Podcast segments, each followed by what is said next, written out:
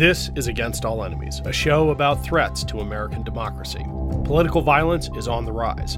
An alarming percentage of Americans believe they may have to take up arms against their neighbors. Some are already doing so. Against All Enemies highlights the activities of extremist organizations and their enablers. Our goal is to educate, not to alarm. The threats are real, but if we know what we are up against, together we can beat them. You had one of the worst mass shootings in American history, Parkland. 17 kids were gunned down, lives lost, 17 others, lives torn asunder. You had a, a young girl by the name of Jaime Guttenberg, whose father pleaded with you to do something about it. And you know what you did? You did the exact opposite. You made it easier for felons to get guns without background checks, without any training. These people pleaded with the parents and the families to get tough on gun safety. And again, you made it easier for felons. It's Ken Harbaugh with Against All Enemies on the Midas Touch Network. Ron DeSantis got absolutely destroyed in his debate with Gavin Newsom. In that clip we just saw, Newsom mentions Jaime Guttenberg, who was murdered in a school shooting in Florida. I just spoke with Jaime's father, Fred, who's become a good friend and a source of unending inspiration. Since his daughter's death, he has been a tireless advocate for gun reform and one of the most effective critics of Governor DeSantis and Donald Trump. Here's our conversation. Fred, we just played that clip of Gavin Newsom destroying Ron DeSantis on on the issue yeah. of gun safety. Thank you so much for lighting up your governor Florida's Governor Ron DeSantis in that tweet. Here it is. What has he done since your daughter was murdered in Parkland uh, on Valentine's Day 2018? Listen, DeSantis rode to that office on the backs of the Parkland families. Um, he, during the first campaign, embraced our families, promised us that he would protect the work we did to pass gun safety in Florida after the shooting, and that he would not be a governor that makes the state more dangerous when it comes to gun violence. But he did. And as we all know, after he won re-election, um, he went ahead and signed in the middle of the night because he didn't want people to pay attention. Um, permitless carry, and permitless carry is a very dangerous, deadly thing to do. Um, it basically gives people the ability to walk around with weapons, whether or not they have a permit. Um, it allows those who maybe can't pass a background check, who won't go into a store to buy their gun, who have to go get it at a gun show or steal it or whatever, to be able to freely walk around with a weapon, convicted felons, convicted murderers who are no longer in prison, can freely walk around with guns, and the police can't do anything about it until that person commits a crime. That's insane.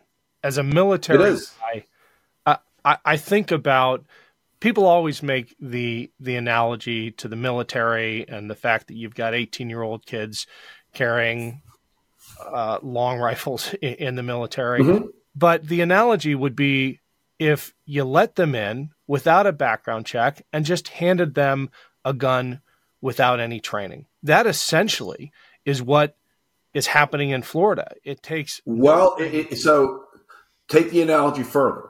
Without any training and without any ongoing controls and supervision, because the military, it's not this our streets. It's a very controlled environment. By the way, if I'm not mistaken, in the military, when those guns are maybe in use for training, I suspect they're not just kind of left around anywhere. They are likely locked up afterwards.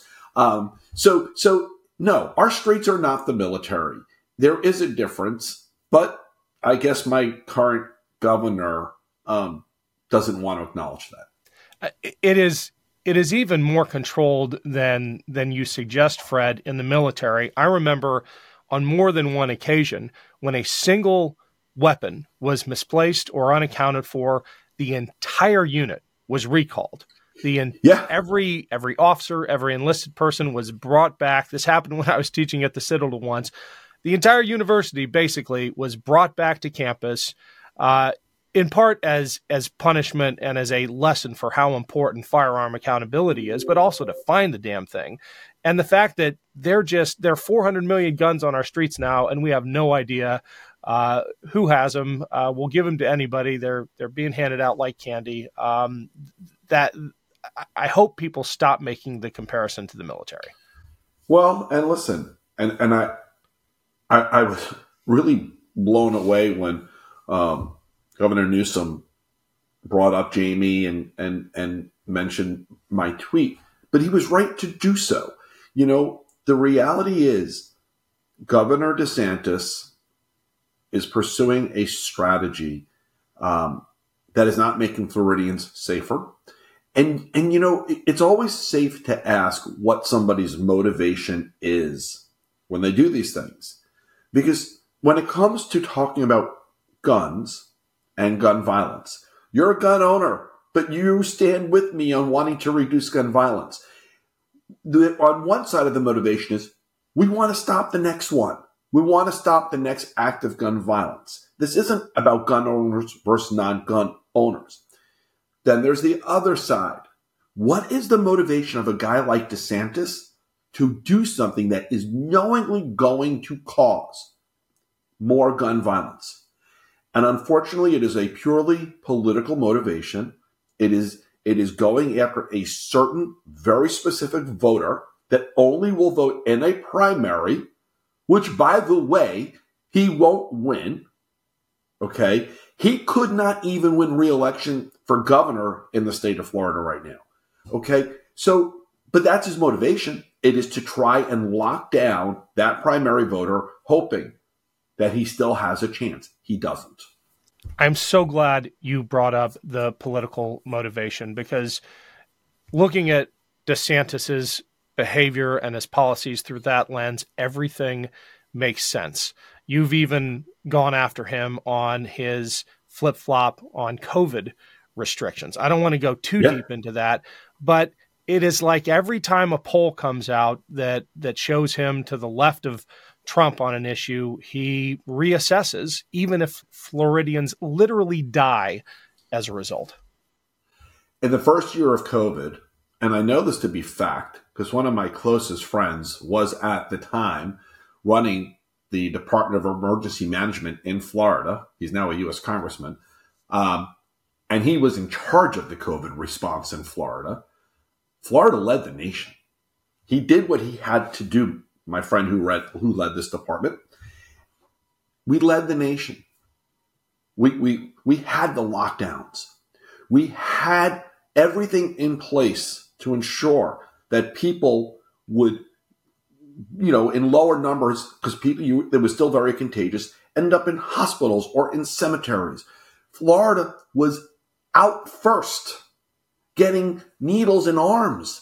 You know, they had a great plan in place until until DeSantis decided it was time to change gears because he decided he was going to run for president and run for this base. And people died as a result. And no Floridian should ever, ever let him off the hook on that.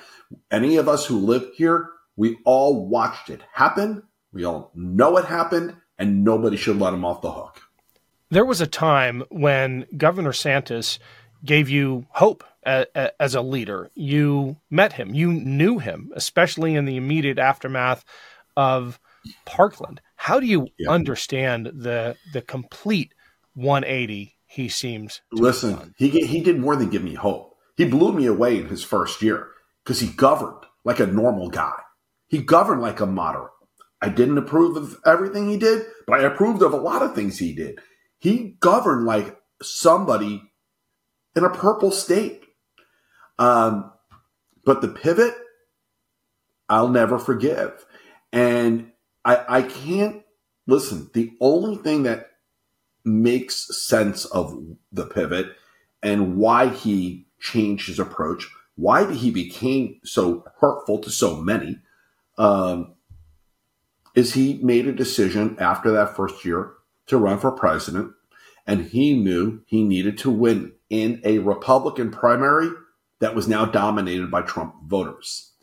And, um, you know, unfortunately, it's been devastating for our state because while he has pursued this red meat based strategy, he's neglected parts of this state that actually matter to those of us who live here. The homeowners insurance crisis. It happened on his watch. No, never, ever, ever, ever forget a couple of years ago when there was a special session called to deal with it, to deal with the homeowners insurance crisis before it exploded in everybody's face. They chose to ignore it. Once everybody came into Tallahassee and he instead pursued Don't Say Gay and has started his fight with Disney. That was the week that was the special session that was supposed to be about homeowners insurance, and they didn't do it. And it all blew up. And this is now a state that people can't get insurance in, that you have all these people who own homes that are at risk of storms or other things that may well find when their homes are destroyed they don't have insurance. You watch our state go outside the norm of other states when it comes to the rising cost of living here I mean, rental costs in Florida are now like New York City. It's crazy. And it's and all for, on DeSantis's watch.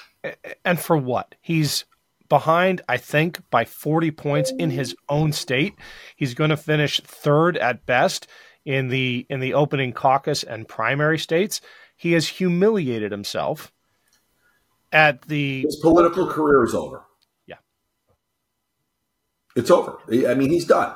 He, you know, he, you know, he's term limited out as governor. If he had to run again, he would lose. Um, what he's also done is make Florida, which looked lost to Democrats, not look so lost anymore. Yeah, hopefully Nikki can can turn it around there.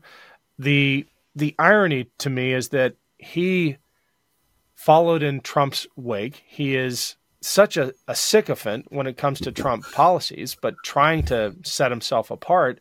And I think what he and his strategists didn't appreciate was that you can't compete with a cult leader for the cult leader's followers. That's what he tried Espe- Especially if you're going after the cult leader for votes, but you're not willing to go after the cult leader. Right. Okay. Um, and he's not. Listen, ever since, never forget his very first commercial in the first campaign with his family acting like uh, with those building blocks, building Trump's wall. Okay. He's always been that weird guy, whether he's putting on his big boy boots or something else. He's always been that weird guy. I, I and and Newsom, you know, referenced my tweet last night, but I think those three words sum him up. He is weird, small, and weak. Okay, that's who he is. You can add in pathetic, but that's who he is. Um, and Floridians now know. Thanks for listening, everyone. I've got a quick break here, but I need a favor first. Shows like this depend on your support. Please, if you can spare five seconds, click the link to the podcast version of the show below and leave us a five star review. It really does help. Thanks. I think we both agree DeSantis is done. But the yeah. issue that Governor Newsom highlighted, that you amplified around gun safety and Republican governors' total abdication of of uh, any kind of moral response. I live in Ohio. Mike DeWine, yeah. after the Dayton massacre, said he would do something. He did the same thing Governor DeSantis yep. did. Permitless carry is now a thing here. It makes everyone less safe. But this issue is going to carry into the 2024 election, even if DeSantis is left in the dust. And I think Trump, as the torchbearer for the Republican Party, checks all the same boxes that DeSantis does. He seemed to be sympathetic after the murder of your daughter. He met with survivors, if I'm not mistaken, though we had to have a cue card that said, I hear you on it. um, yeah, yeah. How how do you think this is going to play out with with Trump really setting the tone for the Republican Party? Well, you listen, you mentioned you live in Ohio. Ohio at the moment gives me hope. Okay. I think in your last election, you saw real voters who have sat out far too many elections saying, we're done sitting out elections and showing up and voting. And a very unexpected result happened in the last Ohio election. And I, I will tell you that while the idea of a woman's right to choose was seen as the, the motivation for all of that, I think it was bigger than that. I think it was the whole notion of freedom. I think people came out and are voting for freedom. Freedom to choose, freedom from gun violence, freedom to vote, freedom to say we want democracy to survive. I think Ohio was about a lot more than just choice. And to answer your question about what I think is going to happen, because it's inevitable, it, this is going to be a Trump Biden campaign. And, you know, people on either side may say, oh, I can't believe we're going to have to go through the same campaign again. We are. It is what it is. And it's really simple. At the end of this campaign, the closing argument, while I am a believer that Joe Biden has a, a an incredible record that justifies his reelection and justifies him having the right to run for reelection, and that I am certain will help play a role when he crushes Trump in reelection. I think the closing argument is simple. This country can survive four more years with Biden. It can't survive four more years with Trump. I think that's right.